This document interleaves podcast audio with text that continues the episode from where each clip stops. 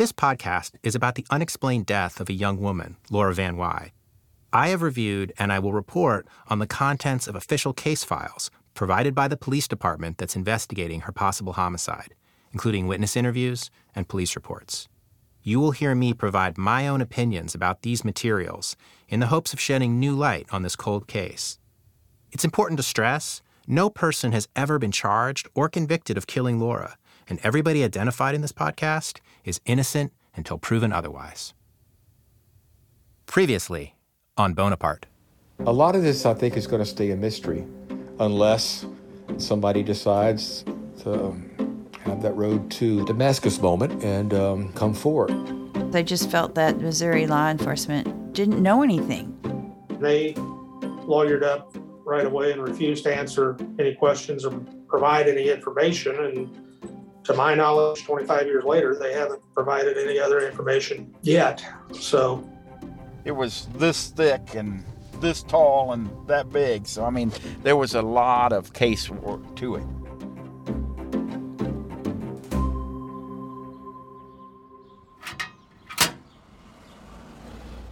The letter arrives in a small envelope, the kind that might come in a set of personal stationery. It's hand addressed to Associate Circuit Judge in Kahoka, Missouri. Next to the address, someone has written legal notice, underlined it twice, and then below that, in all capital letters, do not open. The return address has the sender's name, a number, and a long set of initials. The envelope eventually makes its way to the Missouri Highway Patrol, where officers know what the number and the initials on the return address mean an inmate number and the name of a Missouri State maximum security prison. The letter itself is written on simple lined paper in neat block letters. Like the handwriting, its contents are direct and to the point. To whom it may concern, around 13 years ago, a female was found dead. The location was about one mile west of Kahoka on the north side of the highway, laying in the ditch. She was beaten to death. I have pertinent information regarding this unsolved murder, i.e., eyewitness testimony, and can give you a confirmation on what time it took place, description of car, and lead to DNA match. Don't contact media. My life would be in danger. From Imperative Entertainment and Vespucci, I'm Jason Stavers, and this is Bonaparte.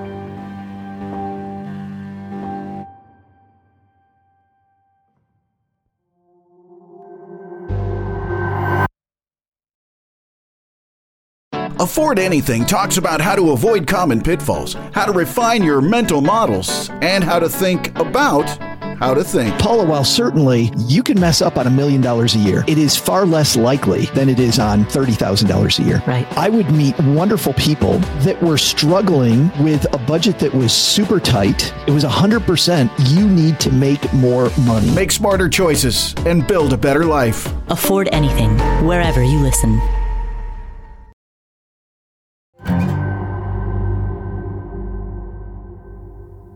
As we heard in an earlier episode, one of the people I've spoken to is defense lawyer Ron Kuby. Calling Kuby a defense lawyer is a bit like saying Oprah Winfrey is a talk show host. Kuby is a figure of legend on the American left, an activist lawyer from a very different part of the legal world than Annie and me. And that's part of why I wanted to talk to him about Laura's case, because he brings a different perspective. But he's also an expert in cold cases.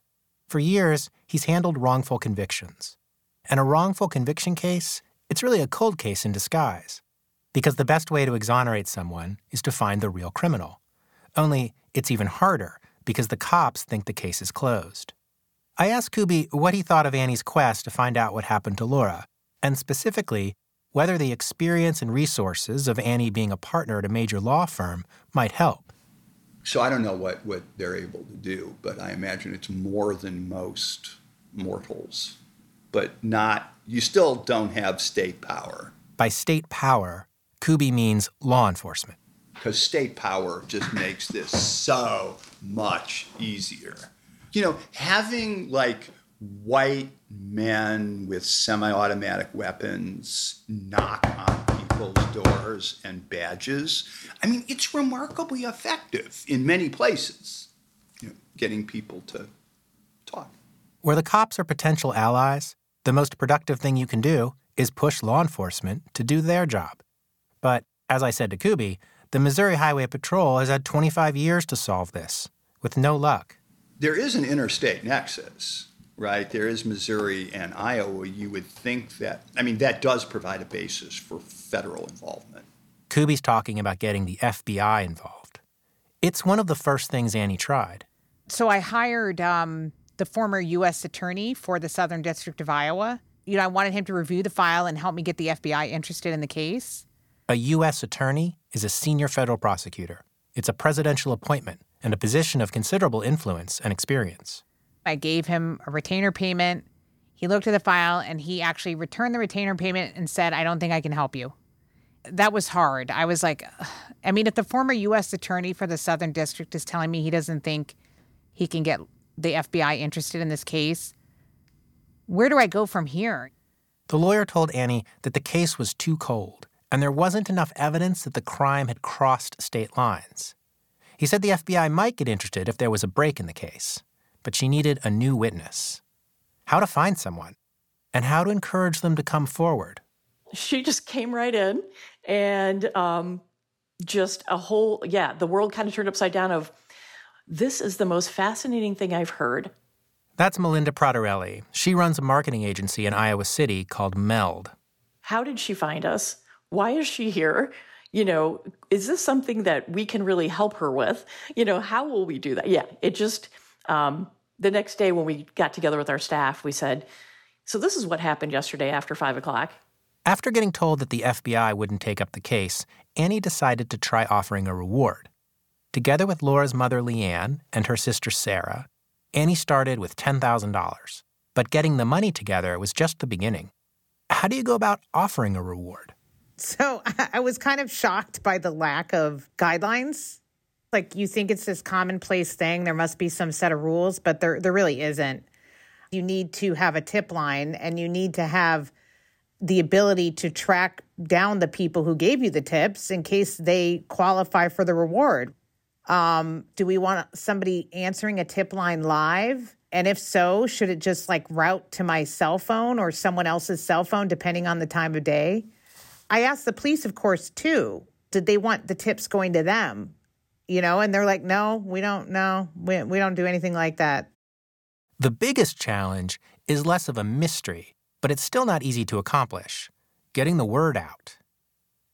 And that's where Melinda comes in. If you think about it as an octopus that has eight arms, right? What are all the places where somebody, what arm might they come in through? Uh, where might they land? How might they want to communicate? What do they consider a safe way to communicate? Those were the key elements. With an unlimited budget, of course, you can just buy your way in front of anyone who might know something. But that's a lot of people, and advertising, even online, isn't that precise. So Annie needs so called free media. In other words, newspapers, magazines, websites, and podcasts. And the media likes a story, but a story needs a hook. An unsolved murder isn't enough. When Annie first told me this story in that Manhattan backyard, I told her I was interested, but I wanted to be clear about one thing. Your friend's murder isn't the story, I told her. You are. When I said that, Annie laughed, and then she said, Yeah, that's what Melinda said too. Offering a reward is only part of Annie's strategy. She also wants to build on the existing law enforcement investigation. But to do that, she needs to know what the police have been able to find so far. When I started following Annie's efforts, she had the version of the police file that Leanne obtained back in 1997 as part of Sampson's custody case. Most of the reports in that file, they end with the same final paragraph. This investigation is being continued. It's a curious and strangely evocative phrase, and one I'd gotten used to seeing over and over again as I'd reviewed the file. This investigation is being continued. It's a promise. It's even a little optimistic. Unfortunately, the last report in the file that Leanne has ends differently. This investigation remains suspended. But we had reason to think that there had been subsequent activity. Leanne was in periodic contact with the police, and on several occasions, they'd told her that there were new developments, though nothing that ever led to an arrest. Once, when Sampson was a teenager, they'd even asked for a swab of his saliva, although they didn't say why. And even if nothing new had happened since 1997, Chief Conger told me that the full file was kept in a large briefcase. My version fits in a medium sized binder. It contains no photographs, and there have to be more detailed autopsy records. Conger also told me that every interview held at the police station was recorded, and those tapes should be in the file. Tony Bergman was interviewed at the police station, and others might have been as well. For a litigator like Annie or me, handing us a report with missing documents is like waving a red flag in front of a bull. Litigation is all about documents. When you hear about a lawsuit costing a company millions of dollars in legal fees, the overwhelming majority of that money was spent obtaining and analyzing documents. We even have a special word for it. We call it discovery. In the last episode, I said that as a journalist, one of the things I miss most about being a lawyer is being able to put people under oath. Well, the other thing I miss is document subpoenas. At my old job, I subpoenaed individuals, corporations, law firms, laboratories, private equity firms, banks. But journalists don't get to issue subpoenas. We do get a pretty good consolation prize, however the Public Records Act request, or what's sometimes called a Freedom of Information Act, or FOIA. Anyone can submit a Public Records Act request, and they can be quite fruitful. They are only good against the government, but nobody has more information on more subjects than the government. Missouri's Public Records Act is Chapter 610 in the Revised Statutes of Missouri, Sections 23 through 225. To greatly summarize, Missouri is required to provide any member of the public with whatever records somebody wants upon written request. Now, the other 221 odd sections, they're mostly exceptions to that rule, so in practice, it's not quite that easy. And cops really don't like to part with investigative materials. In fact, one of those exceptions is for active investigations. But Annie found a loophole because Leanne is the mother of the victim, she's entitled to information, especially with a cold case like this that has not been solved. So we submitted a public records request in May of 2020. And, um, you know, they denied it. Of course they did. But that's okay. In discovery, getting rebuffed on your first attempt, it's merely the opening act. It's like a duel, where are these rituals that you have to go through tossing your gauntlet or examining your pistols before getting down to the action. We kept on them. Your office summarily denied the request on May 20th. I had an associate working with me on it, and he called. Your denial of the request violates Missouri's sunshine law. And um, he got some further information about why they were denying it. Because the investigation into Ms. Van you know, death. We sent a follow up letter um, in June. We construe your May 27th denial of the request. They did kick it up to kind of the highest uh, levels of the Missouri State Highway Patrol legal Department. We will interpret any further denial of the request as a knowing and purposeful violation of the Sunshine Law. You know, I've been talking with their their in-house lawyers there, and then the GC reached out to me. That's the Highway Patrol's general counsel, their top lawyer. He told Annie he wanted to produce the full file, but there was a problem. Basically, there was current activity going on. After nearly 25 years, something was happening in the investigation according to the Highway Patrol's lawyer, anyway.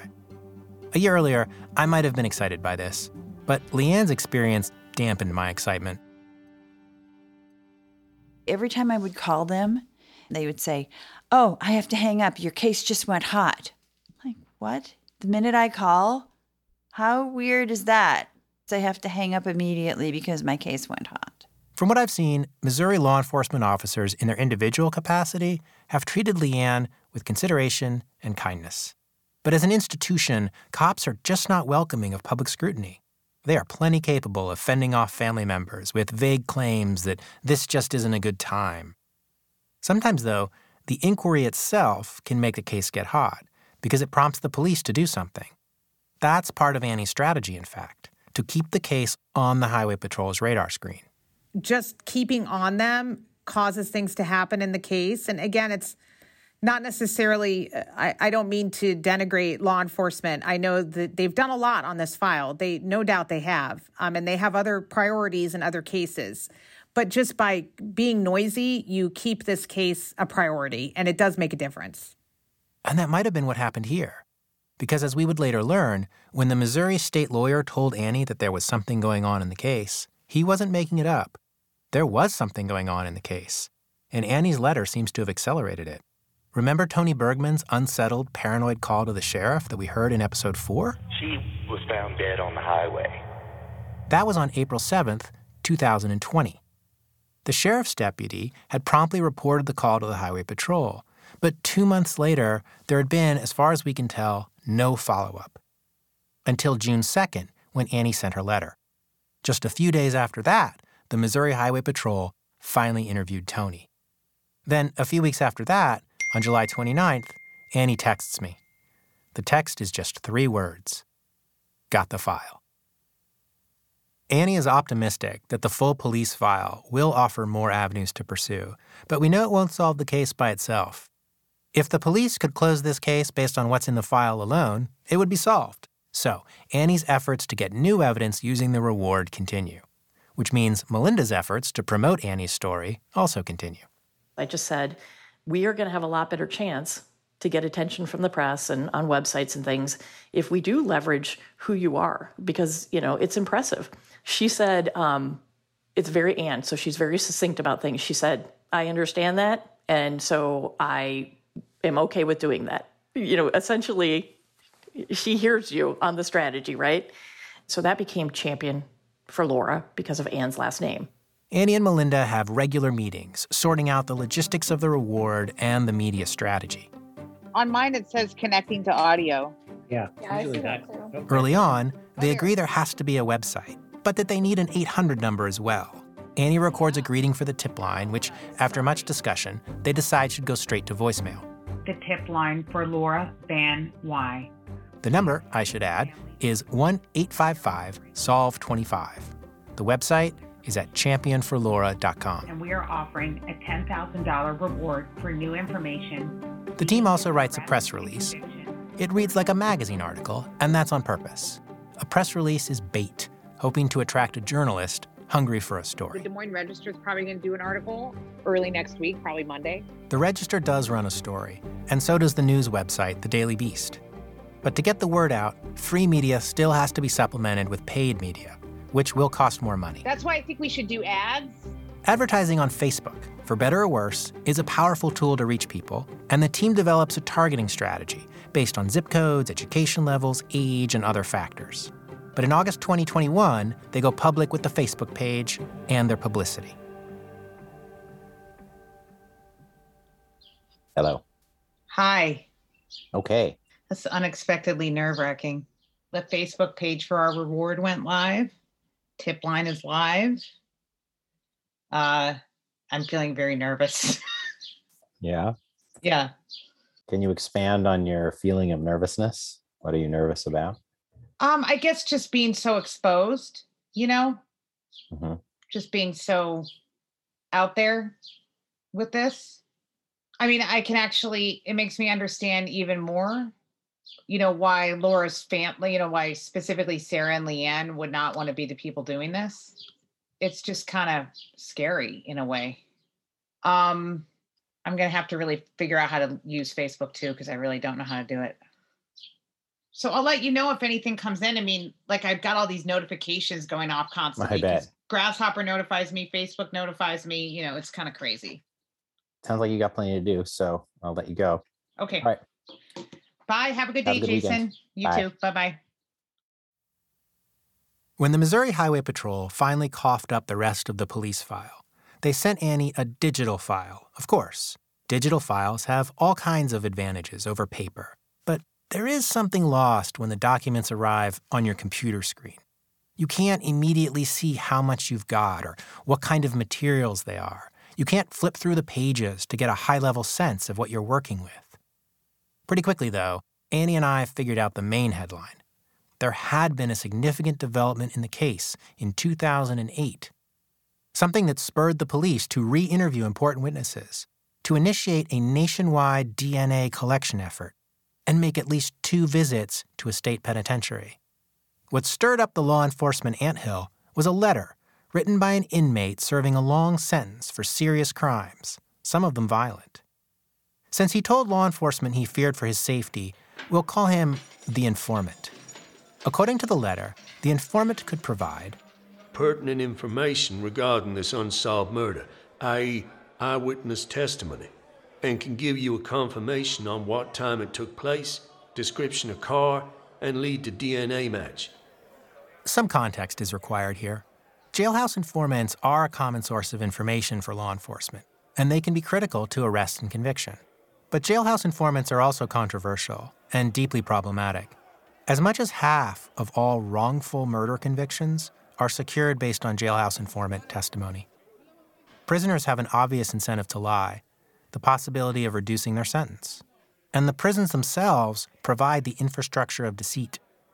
Entire networks of prisoners have been uncovered, feeding one another information about crimes and suspects and investigations so that a supposed informant can craft a compelling fake tip. A lead is a lead, however, and skepticism isn't reason enough to ignore this one. Missouri law enforcement springs into action with surprising speed. The letter is postmarked Wednesday, January 30th, 2008, and by the following Monday, prosecutors and the police hold a meeting at Missouri Highway Patrol headquarters in Jefferson City.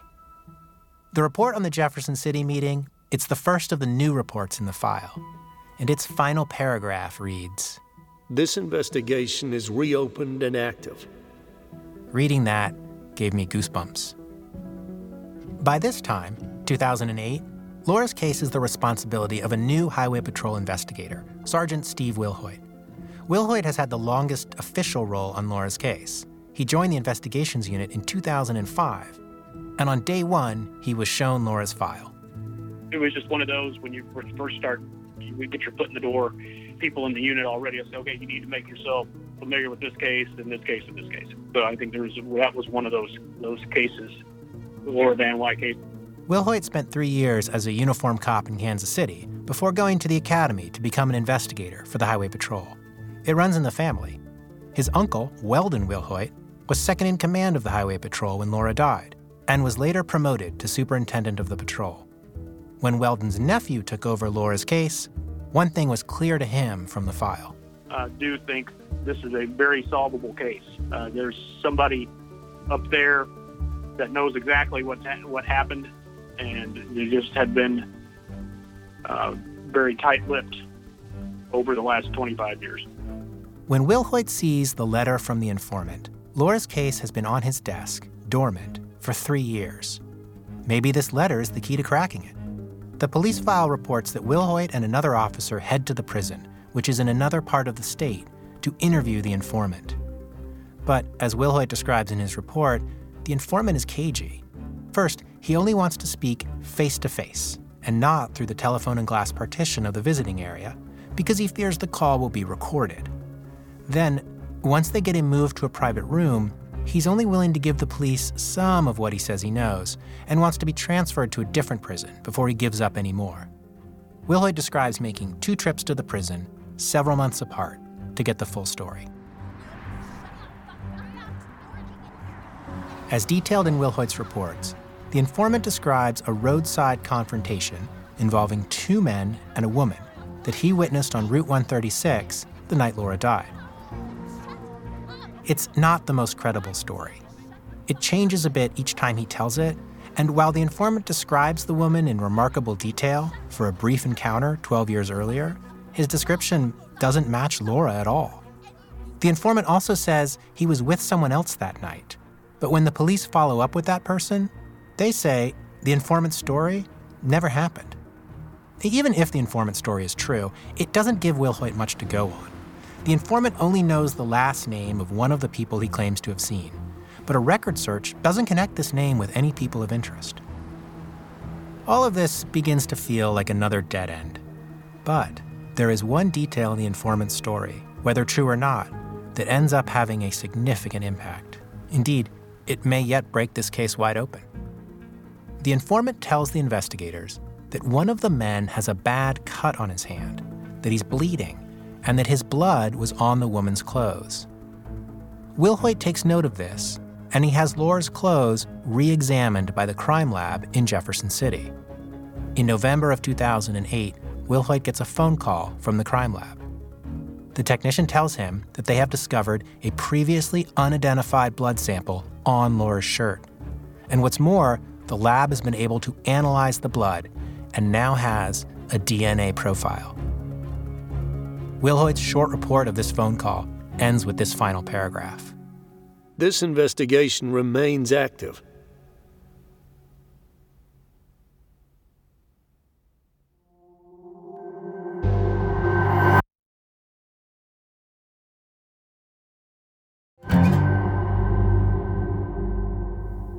It's the fall of 2008, and for the first time in 12 years, the Missouri Highway Patrol has a significant new lead in Laura's case. A jailhouse informant's tip prompts them to re examine Laura's clothes, where they find previously unknown blood, and they've developed a DNA profile from that blood. By itself, the DNA profile doesn't tell them much, except that it's human and from a man. The next step is standard procedure for crime labs. They run the DNA profile through an FBI database called CODIS, which tracks DNA collected by law enforcement nationwide. But that produces no hits, meaning it's unlikely that the person whose blood was on Laura's shirt has had much interaction with law enforcement. The other way that Missouri can make use of this new DNA information is to compare it directly against the DNA of people known to have been with Laura the night she died. Collecting DNA is 21st century basic police work, and the Missouri Highway Patrol pursues this avenue vigorously. They contact everyone from the truck driver who found Laura, who they locate living in Anchorage, Alaska, to her son Samson, who is now 14 years old and living in California. And of course, they take DNA from Tony Bergman and Donnie Knight. They also use the opportunity to have follow up interviews with them. Two weeks after the crime lab develops the DNA profile, the police contact the Bergmans. How they do it speaks volumes. First, they've gone to the trouble to get a search warrant, an order from a judge compelling Tony to provide a saliva sample for DNA testing. The police don't do this for any of the other half dozen people from whom they collect DNA. Those requests are all voluntary. With Tony, they're not giving him an option to refuse. Second, they show up unannounced and enforce. A total of six officers execute the warrant. When they roll up, Tony is coming out of the house and he's loading up his car. It appears the police have arrived just as Tony and Sarah are going through one of their several breakups. Two of the six cops follow Tony to the house he's staying at, a few minutes away. Once there, the police report indicates that they ask Tony to recount the events of the night Laura died. And he tells them the familiar story of driving Laura and Samson from Bonaparte to Kahoka, going to bed, and waking up to find Laura gone. Then the conversation gets more heated. The cop tells Tony that they've done a quote, statement analysis on the written statement that Sarah gave them back in 1996 and that she'd been deceptive. I'm not sure if this is true or not. There's no record of any formal analysis in the file, and this is just the sort of thing cops say to witnesses to put pressure on them. Tony gets angry, saying that the cops were, quote, pointing a finger at him. More macho posturing follows. I told Bergman I had not once pointed a finger at him, and I asked Deputy Kovar if I had. And Deputy Kovar stated no one had pointed a finger at Bergman. Then the report says this Bergman stated he was looking at lethal injection. The cops asked Tony who he thinks, quote, did it. Tony says he's suspicious of the highway patrol and wants to know where Officer Clemens was that night. It's a novel entry in speculation bingo, I'll give him that. The interview continues in a roundabout fashion. It's police interviewing 101. The cops are keeping him talking, going back over the same ground, listening for inconsistencies or new bits of information. At one point, there's this Bergman stated for the last 10 years, anyone who stayed with him was told not to leave without letting him know. Eventually, the interview ends, and the report notes that Tony is getting repeated phone calls asking what's going on and what the police want. The report doesn't say who's calling, but I assume it's Sarah, who's back at her house with Sergeant Wilhoit and the three other officers. Sarah is also interviewed that afternoon, and there are two interesting aspects of that conversation. She tells Wilhoit that she still has the green jacket Laura was wearing the night she was killed. Sarah claims it was in their trailer when the police searched it in 1996, that they knew it was there, but they didn't take it. This is strange that she would have held on to a dead woman's jacket for 12 years, and implausible that the police would have ignored it in their search. The jacket was listed on their search warrant as an item they were seeking. Anyway, she says she will find it and provide it to the police now. The police don't take a DNA swab from Sarah because the blood on Laura's shirt has male DNA. The interview with Sarah ends at 4:58 p.m. At 6:20, Wilhoit gets a phone call from Donnie, who wants to know why the case has been reopened. Wilhoit tells him he can't talk about it over the phone, and they agree to meet the next morning. This is more cop gamesmanship, of course. Wilhoit has no intention of telling Donnie anything about his investigation, on the phone or in person. He wants to look Donnie Knight in the eye and get his DNA. He gets his chance at 10 o'clock the next morning. He and two other officers meet with Donnie. For some reason, they meet at a McDonald's. Wilhoit is a much more descriptive report writer than Officer Schroeder, and his report gives us this description of Donnie. Knight, who was visibly shaken and sweating profusely, said he had called into work because he had been so upset by recent events. Donnie describes the night of October 25th and adds some new details. He says that he and Laura were still a couple and that they had been trying to, quote, work it out. He claims that two nights before she died, Laura had spent the night at his apartment. And he tells Wilhoit that Laura smoked marijuana daily. This last claim is almost certainly false because the autopsy found no trace of marijuana in her blood. Donnie tells Wilhoit he always thought Laura had been killed by a truck. In support of this, Donnie says that a friend of Laura's, Corinna Bailey, told Sarah, I assume he's referring to his sister, Sarah Bergman, that the trucking company had paid Leanne a substantial amount of money. This is a story that has made the rounds in Iowa City and among the Knights. I've heard several references to it, but I'm confident it's false. Leanne denies it, and it's implausible in the extreme that the trucking company would have paid her anything, considering that the case remains open and Officer Clemens testified at the inquest, quote, I don't believe the truck driver hit her. Also, I interviewed Corinna Bailey. The friend Donnie claims told him about the settlement. Yes. Yes, I did hear that story. Yep. It might have been Donnie that told me that, actually, now that I think about it.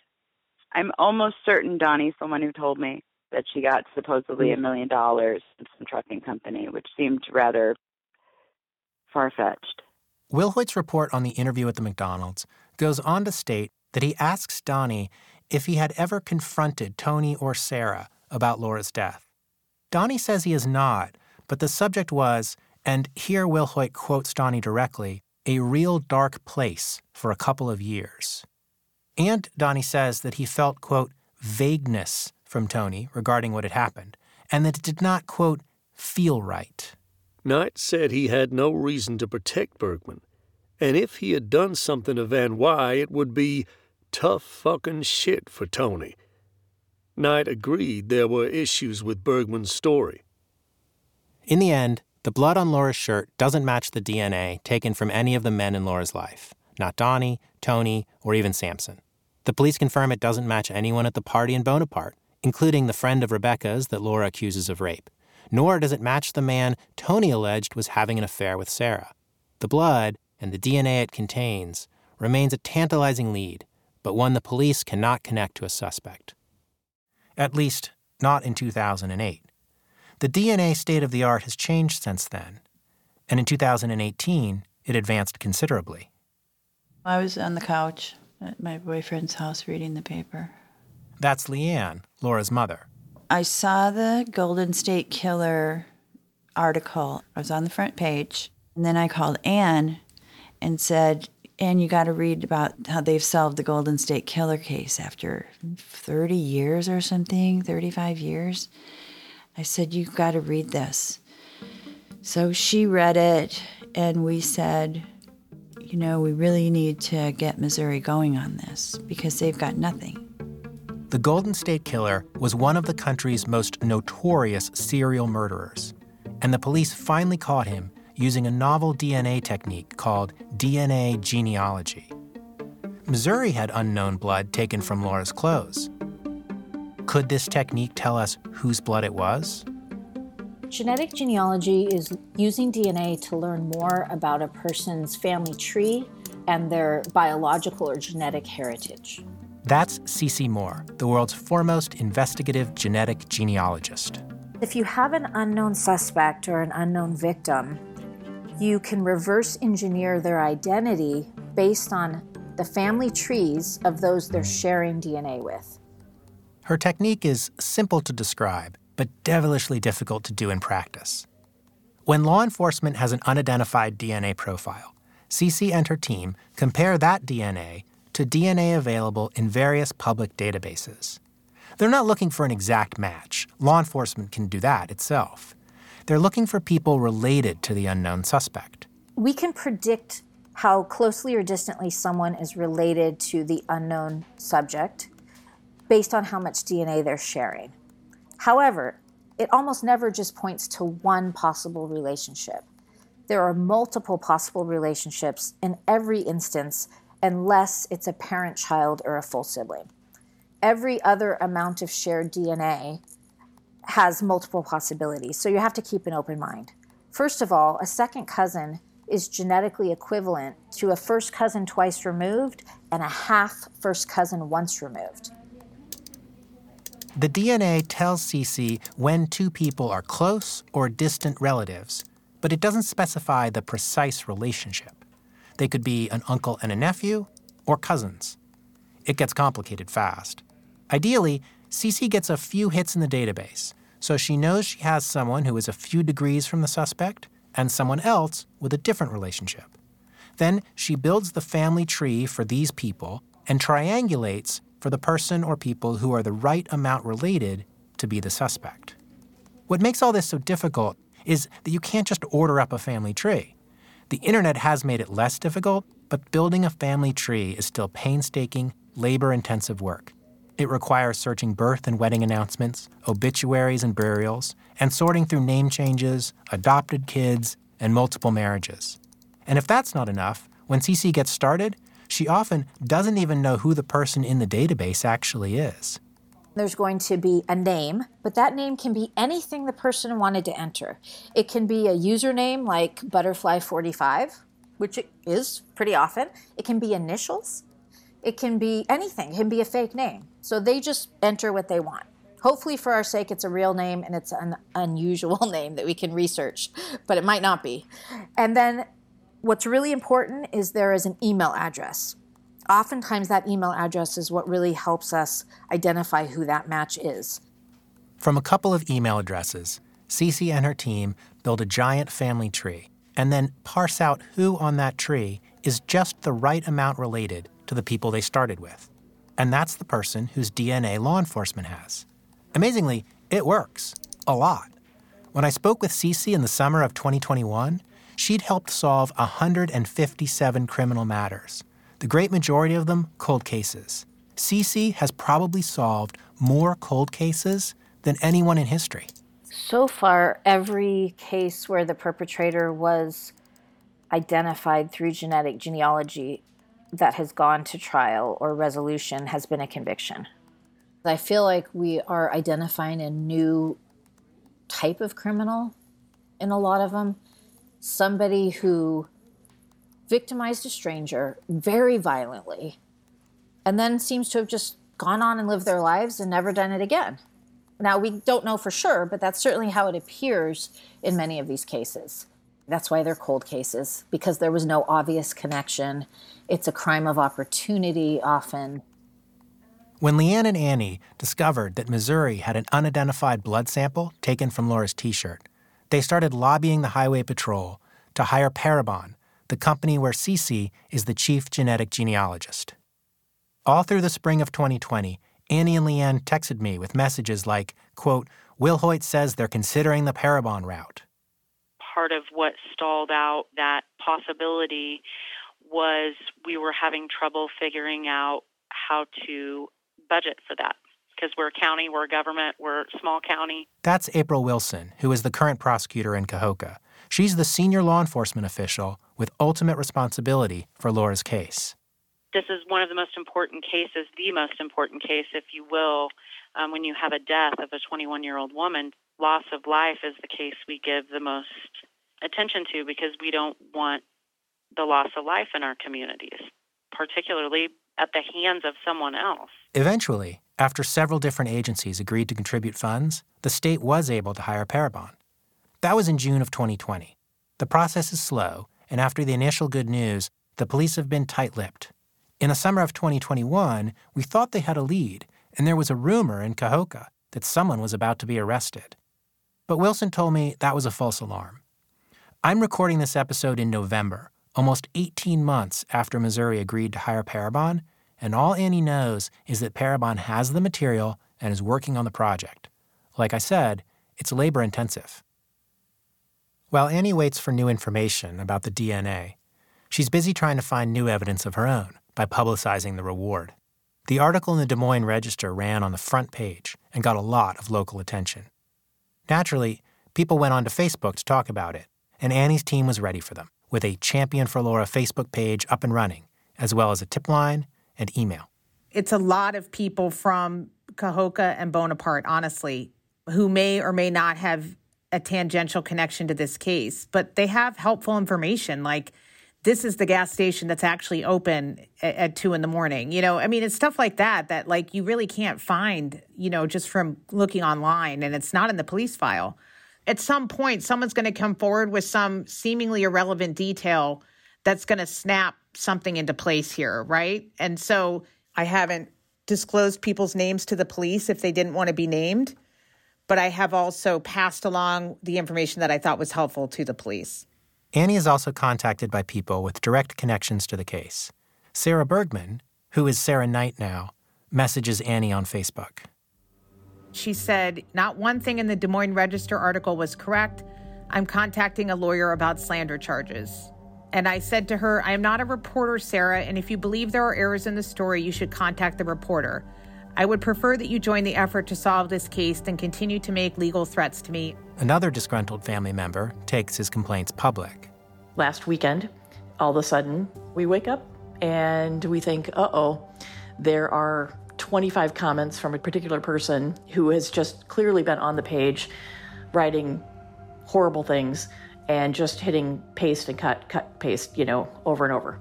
And sending in Facebook inbox messages that we can see he apparently is a, a cousin or nephew of Donnie's. You know, he's related to to Donnie in some way and related to, to Sarah Bergman.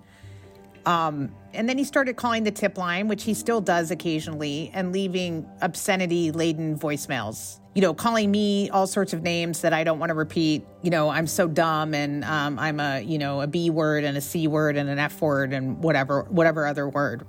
Annie provided me with some of these voicemails. If you're easily offended by language or listening with someone who is, this might be a good time to hit that 30 second skip button. This is all fake. The person that had to do with Laura is the truck driver, and y'all know it. Leanne Coy paid the truck driver to do it. Is that the information you don't want getting out there?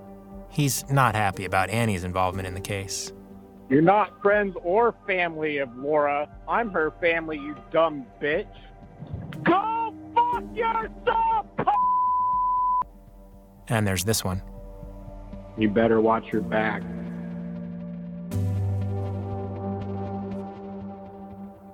It's not just attacks on Annie that are a problem.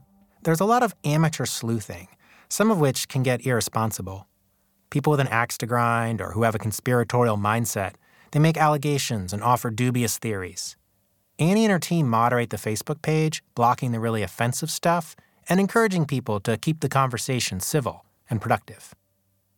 By late September, there have been some tips with useful information, but things are slowing down.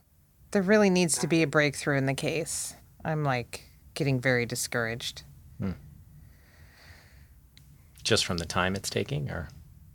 Yeah, and just the lack of interesting info coming through the tips. You know, it's just all very like, well, I think this person did it. It's like, okay, give me some info, you know? It's just disappointing. Yeah. I guess I just am, am waiting, Uh, waiting around more, you know? There's already been plenty of that. There's not a whole lot more we can do. Like, we either get some useful information out of the public, which hasn't happened yet, or they figure out some other new evidence, you know? Annie has a few cards left to play, however. One thing we didn't get in the updated police file were detailed autopsy records.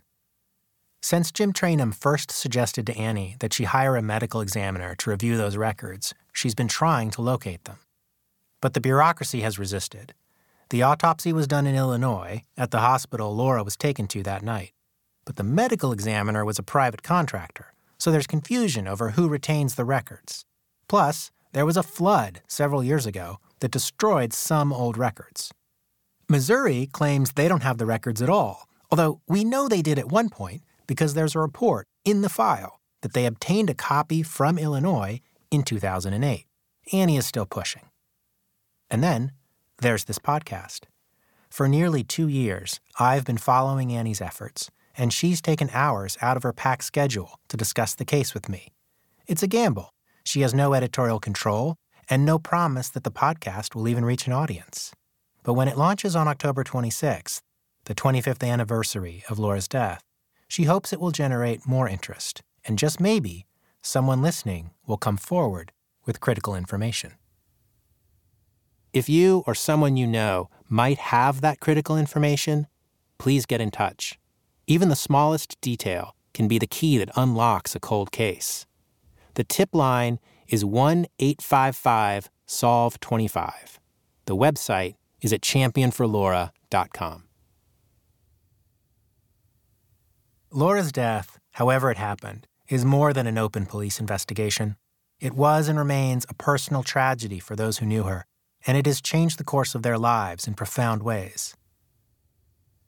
From the moment Annie first told me about what happened, there was one person whose story I wanted to hear more than anyone else's. It's definitely kind of a butterfly effect in Yeah. terms of minute details that could have changed that would have meant that, like, you know, my mom lived and I had never moved to California with my grandmother. Laura's son Samson was just 14 months old when Laura died, and not yet four when his grandmother Leanne took him to California. She raised him there, and Samson had virtually no contact with his father, who Leanne blamed for Laura's death. It took me a few months to get in touch with Samson. He was traveling and hard to pin down. When he settled, however, he'd landed in the most surprising, or perhaps the most obvious, place of all.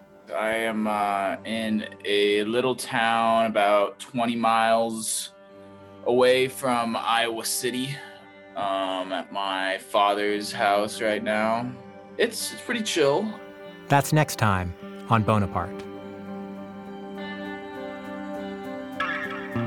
Bonaparte is a production of Imperative Entertainment and Vespucci and is written and hosted by me, Jason Stavers.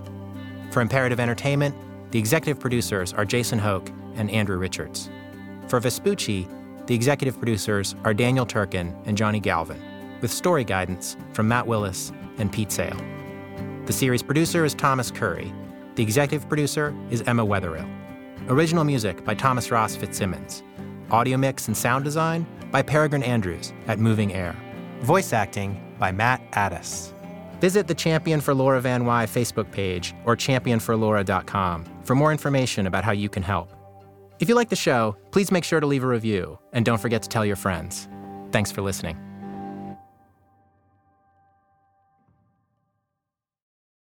The Bigger Pockets portfolio of podcasts are worthy of your investment. We're having a real conversation as real real estate investors. New episodes available every day. It's important to buy where it makes money and not necessarily where you want to travel to. Bigger Pockets, On the Market, Rookie Real Estate, or Money Podcast. The purpose of flipping is to create more cash so then you can reinvest into other types of properties. The Bigger Pockets Podcast on YouTube or wherever you listen.